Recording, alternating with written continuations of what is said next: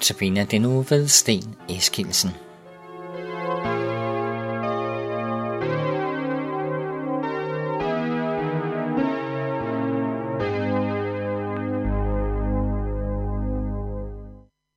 går der hørte vi, hvordan et liv med Jesus som hyrde, det går gennem Jesus selv. Et liv med Jesus som hyrde kan kun opnås ved at søge Jesus og ved at følge Jesus, ved at følge hyrden. Men hvad så, når man er gået ind ad døren, er blevet en del af fåreflokken? Hvad gør man så, og hvad betyder et liv med Jesus? Ja, for nogen betyder det måske ikke den store ændring i hverdagen, mens det for andre kan betyde et radikalt ændret liv med nye vaner, nye venner, ja, en helt ny måde at leve og tænke på. Der kan være store forskelle på, hvordan vi i praksis lever som kristne, og hvordan og hvor meget vi søger Jesus i hverdagen. Og sådan skal det være, for mennesker er forskellige. Og faktisk, så er det heller ikke det vigtigste, hvordan vi gør. Nej, jeg tror, det er vigtigere at overveje en gang, hvad det er, vi får ud af et liv med Jesus. Og her er der ingen forskel. Her er alle ens, og alle får det samme udbytte. Et liv med Jesus er et liv i nådens lys og med det evige liv som resultat. Som arbejderne i vingården får vi den samme løn. Men hvordan det? Ja, det er måske ikke noget, vi lægger så meget mærke til i det daglige. Måske tænker vi ikke så meget over i hverdagen, på arbejdet og hvor man kommer, at man lever et liv som kristen. At vi er under nådens lys. Måske oplever man da det helt modsatte. Stor usikkerhed og tvivl på sin egen tro. Er jeg nu også kristen?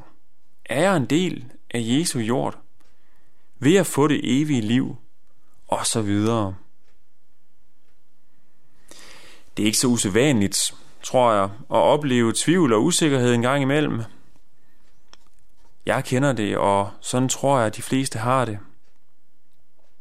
Kan jeg nu også være sikker på, at Jesu nåde og frelse også gælder mig?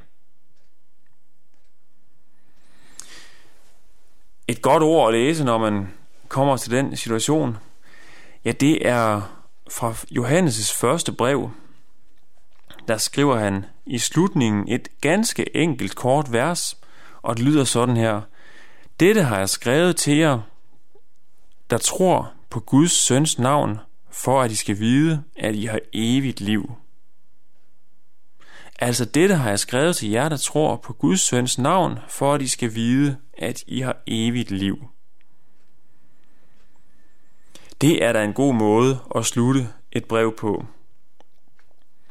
Johannes, han skrev det her brev til menigheden for at forsikre dem om, at de i troen på Jesus Kristus er sikret evigt liv. Det er vist det, vi kalder frelsesvished. En vished, som det kan være svært at få øje på og føle i det daglige, og en vished, som det måske kan være svært at forstå og forholde sig til, fordi hvordan kan vi være så skråsikre på, at vi nu også bliver frelste?